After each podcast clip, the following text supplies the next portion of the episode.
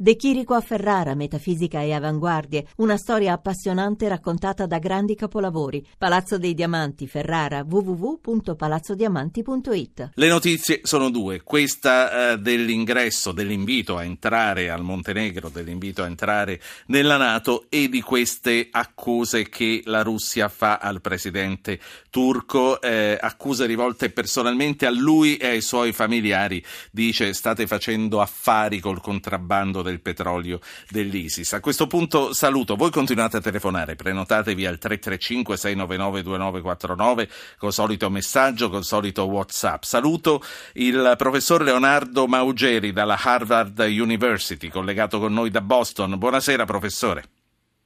Salve, buonasera a voi.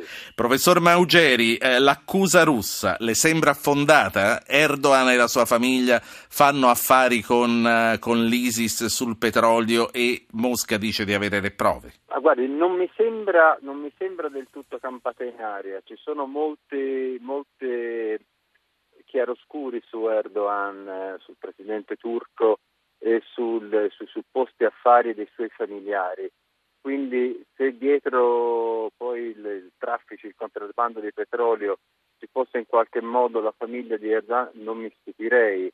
Detto questo, il contrabbando di petrolio è, ho lavorato per tanti anni in questa industria, è sempre esistito, anzi un tempo era probabilmente molto più forte che oggi. Professor Maugeri, come lei citava nella sua precedente risposta, lei ha un passato in Eni, conosce bene la situazione, ci ha detto eh, il contrabbando del petrolio c'è sempre stato, ma quello che le voglio chiedere ora è quanto influisce, eh, per, per le informazioni che lei ha, nell'economia e nell'autofinanziamento dell'ISIS la vendita del petrolio sottratto ai produttori siriani e iracheni. In questo momento influisce molto poco, eh, perché in questo momento l'ISIS si è ridotta a controllare pochissimi giacimenti, peraltro abbastanza piccoli e che producono poco petrolio, un po' perché sono stati bombardati, un po' perché eh, l'ISIS, per quanto scrivano i giornali e, di, e si dica a internazionale, non ha le strutture tecniche per poter mantenere in produzione questi giacimenti. Quindi attualmente io ho stimato che la produzione massima su cui l'ISIS può contare ragionevolmente non arriva a 15.000 barili al giorno. Ora voi considerate che un paese come l'Italia, per esempio per avere dei termini di proporzione, consuma 1.600.000 barili al giorno di petrolio, quindi stiamo parlando di una piccola, piccolissima cosa che non è certo la fonte principale di finanziamento dell'ISIS. Sì, eh, e quindi lei dice tutta questa aneddotica che c'è e che ci viene riportata quasi ogni sera dai nostri ascoltatori, che la leggono sui giornali, che la sentono in televisione, è basata molto anche sulla fantasia. È basata sulla fantasia e sulla poca conoscenza di questo settore, perché sa, far vedere una carovana di camion o di uomini che trasportano a mano barili eh, tra una frontiera e l'altra, no? eh, nell'immaginario collettivo può destare l'idea che stia accadendo questa cosa. In realtà una carovana di, eh, di camion che portano eh, barili di petrolio, che portano petrolio, alla fine ne riescono a portare molto poco, molto poco. Eh, ci vogliono grandi, grandi oleodotti per trasportare grandi quantitativi di petrolio e questi oleodotti non sono nella disponibilità dell'ISIS. Certo. Quindi ecco, non vi fate eh, diciamo, abbacinare da immagini che vanno interpretate. Sì, che, so, che sono fotografie che hanno eh, un effetto anche maggiore rispetto alla realtà. Le faccio ascoltare gli interventi di due nostri ascoltatori. Sono Giovanni da Roma sì. e Marco da Piacenza. Giovanni, buonasera. Buonasera e grazie. A lei. Eh, mi sembrava eh, nel, nelle ultime puntate di Zapping molto interessanti e utilissime, e vi ringrazio anche di questo, finalmente eh, si veniva un po' a, a, chiarire questo ruolo della Turchia in questa fase della guerra contro questo ISIS o Daesh, cioè si, mm, finalmente mh, non si diceva più del ruolo ambiguo della Turchia, si cominciava un po' a, a tirare fuori anche con l'intervento del, del professor Farsi qualche sera fa, mh, di recente un altro sì. esperto, ieri mi sembra l'altro ieri. Sì. veniamo al dunque, chiedo a ecco, tutti velocità perché lei sa come funziona. Mi, sì. sì, sì, certo, mi sembrava di aver capito che mh, veniva fuori un, un, ruolo assolutamente negativo più che ambiguo della Turchia e non bisognerebbe, ehm, a mio avviso, bisognerebbe richiamare no, la, da parte degli alleati della Nato e degli Stati Uniti la Turchia alle sue responsabilità o quantomeno a, a, a fare il suo ruolo di alleato del, dell'Occidente, certo. piuttosto che stuzzicare e, e, dare fastidio alla Russia che dovrebbe in questa fase, certamente Putin non è uno stinco di santo, anzi è un Però delinquente, diciamo, serve e quindi... In questa fase sì. dovrebbe essere un nostro alleato, piuttosto che continuare a irritare la Russia certo. e, e a provocare. Giovanni, grazie. Marco Piacenza, buonasera. Buonasera, dottor Po. Prego. Io sono un eh, ex jugoslavo, diciamo, servo. Sì. Guardi, io ho certe cose da dire a lei quando noi siamo combattuti contro di quella, diciamo, maledetta eh, religione ISIS e tutto quello lì. Io ho una prova in primo mano eh, per dirlo a lei. Sì, che cos'è questa Io, prova? La prova di che cosa, la, Marco? La prova, è, eh, lo dico subito, la prova è, è quella che, eh, guardi, la Russia ha detto sul um, puntare sul Turchia che distru- distruggerla sì. tutta quella che diciamo mette, mette a zero. Eh, Lei dice quindi la Russia vuole distruggere la Turchia, faccio un po' di fatica a seguirla signor Marco. Sì, appunto quello lì, eh, però io non ho prove 100% confermarla sì, mm. Quindi lei Guardi. dice ho la prova che la Russia vuole distruggere la Turchia, è questo che dice? Sì, senza altro, però eh, sono, sono, sono, eh, sono con quelli che noi siamo combattuti anni e anni e anni. Grazie e anni. signor Marco, grazie per aver telefonato. Alessandro dalla provincia di Torino, buonasera. Buonasera a lei e al suo ospite. Prego. Io vi chiamavo per farvi una domanda, e cioè eh, quali sono le ragioni alla base delle tensioni tra Turchia e Russia, sfociate poi con l'abbattimento di, di un aereo, insomma accuse reciproche? La ringrazio. Grazie a lei. Eh, l'ospite che abbiamo chiamato e che è in linea in questo momento è un esperto di petrolio, però eh, credo che qualcosa glielo potrà dire a proposito di questa domanda. Poi voglio tornare sì. sulle, sui giacimenti. Eh, professor Maugeri. Sì, sì, la mia prima laurea su relazioni internazionali. Eh, guardi, le dico eh, molto semplicemente.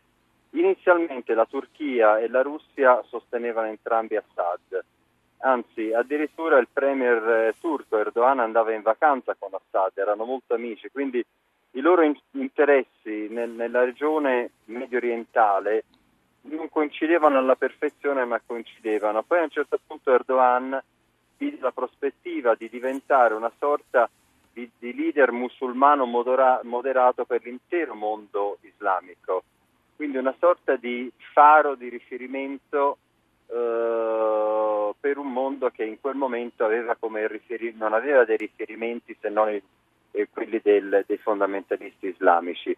A quel punto ha fatto una svolta radicale nella sua politica estera e ha rinnegato la sua amicizia con Assad e questo lo ha messo anche in rotta di collisione con la Russia che ancora oggi continua a vedere in Assad un interlocutore e non è solo la, la, la, diciamo, l'alleanza tra Russia e Assad andare contro gli interessi attuali di Erdogan, ma anche tanti altri interessi che la Russia ha nella regione che ormai si contrappongono a quelli della Turchia. Quindi eh, che Russia e Turchia siano oh, ai ferri corti per ragioni che vanno oltre l'abbattimento del jet russo, questo è fuori, fuori dubbio. Non dimentichiamo però che c'erano anche dei motivi di, eh, ehm, per continuare una, sì. una, logica di, se non di, di alleanza, di collaborazione fra i due paesi. In particolare la Russia ormai vedeva la Turchia come possibile sbocco di quel gas che non poteva più arrivare in Europa continentale.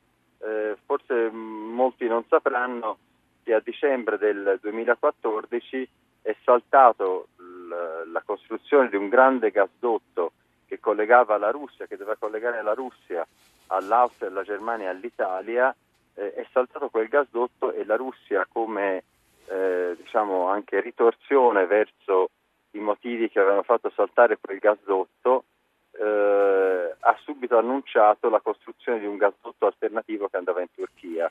Ora anche questo gasdotto è messo eh, in pericolo dal precipitare della situazione certo. dei rapporti tra i due paesi. Senta, fa... le metto in linea un altro ascoltatore, chiama dalla provincia di Torino, è Matteo. Buonasera Matteo.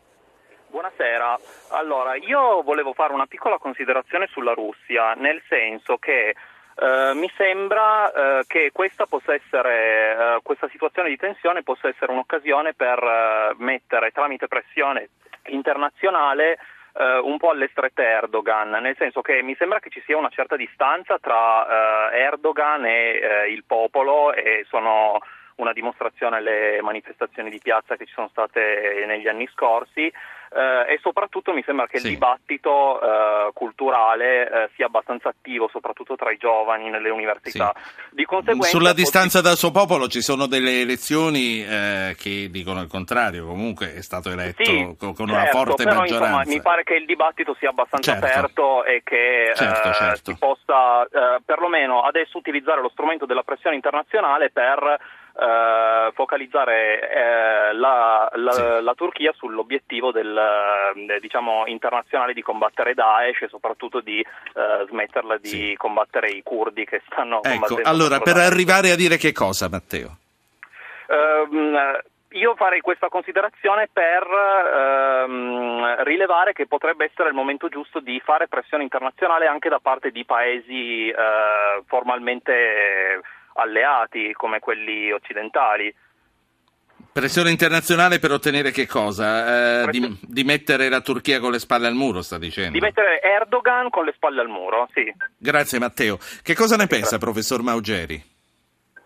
Ma guardi, è difficile mettere Erdogan ora con le spalle al muro perché Erdogan è prigioniero del, del, del mito, del percorso che lui stesso ha creato. Ehm, veramente non penso che eh, con le politiche tradizionali lo si possa mettere con le spalle al muro. So che c'è chi ha già pensato, eh, per ora senza successo, di metterlo con le spalle al muro per vie non tradizionali eh, e da tempo ci sta pensando, considerandolo un, da tempo, molto prima che eh, tanti altri si accorgessero del potenziale pericolo che Erdogan può costituire. Ma che cosa, a che cosa sta facendo riferimento? A che cosa sta pensando dicendo questo? Alle vie non tradizionali?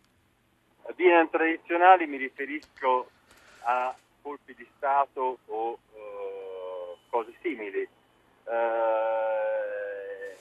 c'è qualche paese che ci ha pensato, uh, non è così facile come sembra perché poi sta nella della aneddotistica è facile no? pensare che paesi sovrani organizzino colpi di Stato contro altri paesi, le cose non sono così semplici. Ma ci sono questi oppure... paesi che ci hanno pensato oppure no, professore?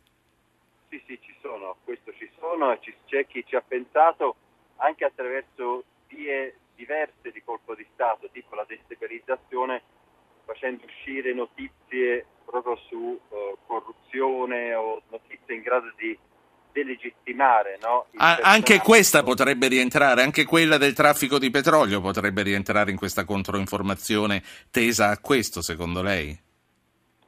Potrebbe, potrebbe, non dico che sia questa nello specifico, però potrebbe essere una di quelle armi eh, non convenzionali usate Ho capito. per eh, Professore, eh, metto in linea un ultimo ascoltatore per la nostra chiacchierata, poi eh, la saluto. Antonio dalla, da Grosseto, buonasera Antonio. Sì, di preciso Castiglione della Pescaia. Ah, che meraviglia. Che tempo fa oggi a Castiglione?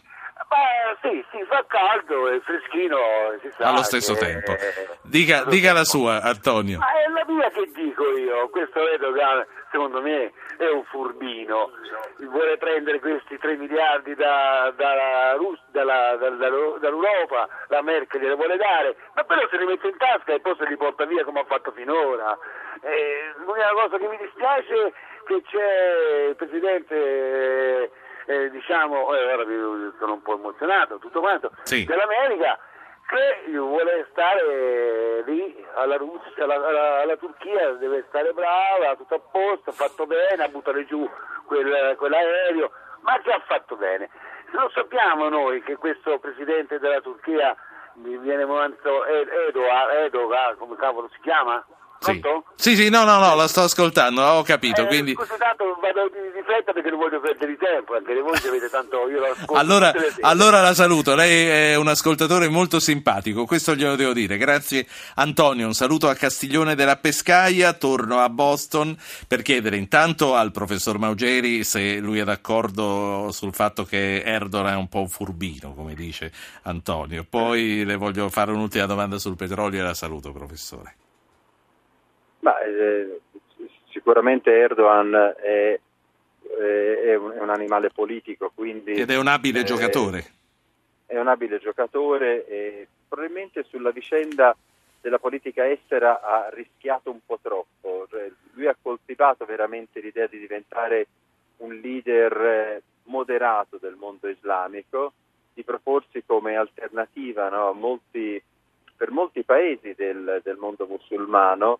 Nel, nel fare questo però ha fatto il passo un po' più lungo della gamba a mio avviso Sì. perché non aveva ancora le, le capacità, le potenzialità per poter, Senta, per poter esprimere l'ultima- del genere. L'ultima domanda al grande esperto di petrolio. Nel lungo termine i nostri approvvigionamenti di petrolio, quindi con quello che sta succedendo, potrebbe essere- potrebbero essere messi a rischio? Questo glielo chiedo perché le voglio chiedere fondamentalmente se lei ritiene saggio cominciare a estrarre petrolio dall'Adriatico. Ma guardi, eh, le due cose sono distinte. Eh, dall'Adriatico si potrà estrarre gas naturale perché in Adriatico c'è soprattutto gas naturale. Eh, quanto agli approvvigionamenti di petrolio, eh, non siamo a nessun rischio perché il problema, e lo vedete anche riflesso nei prezzi del greggio a livello internazionale, è che di petrolio nel mondo ce n'è troppo e continuerà a essercene troppo per i prossimi due anni almeno.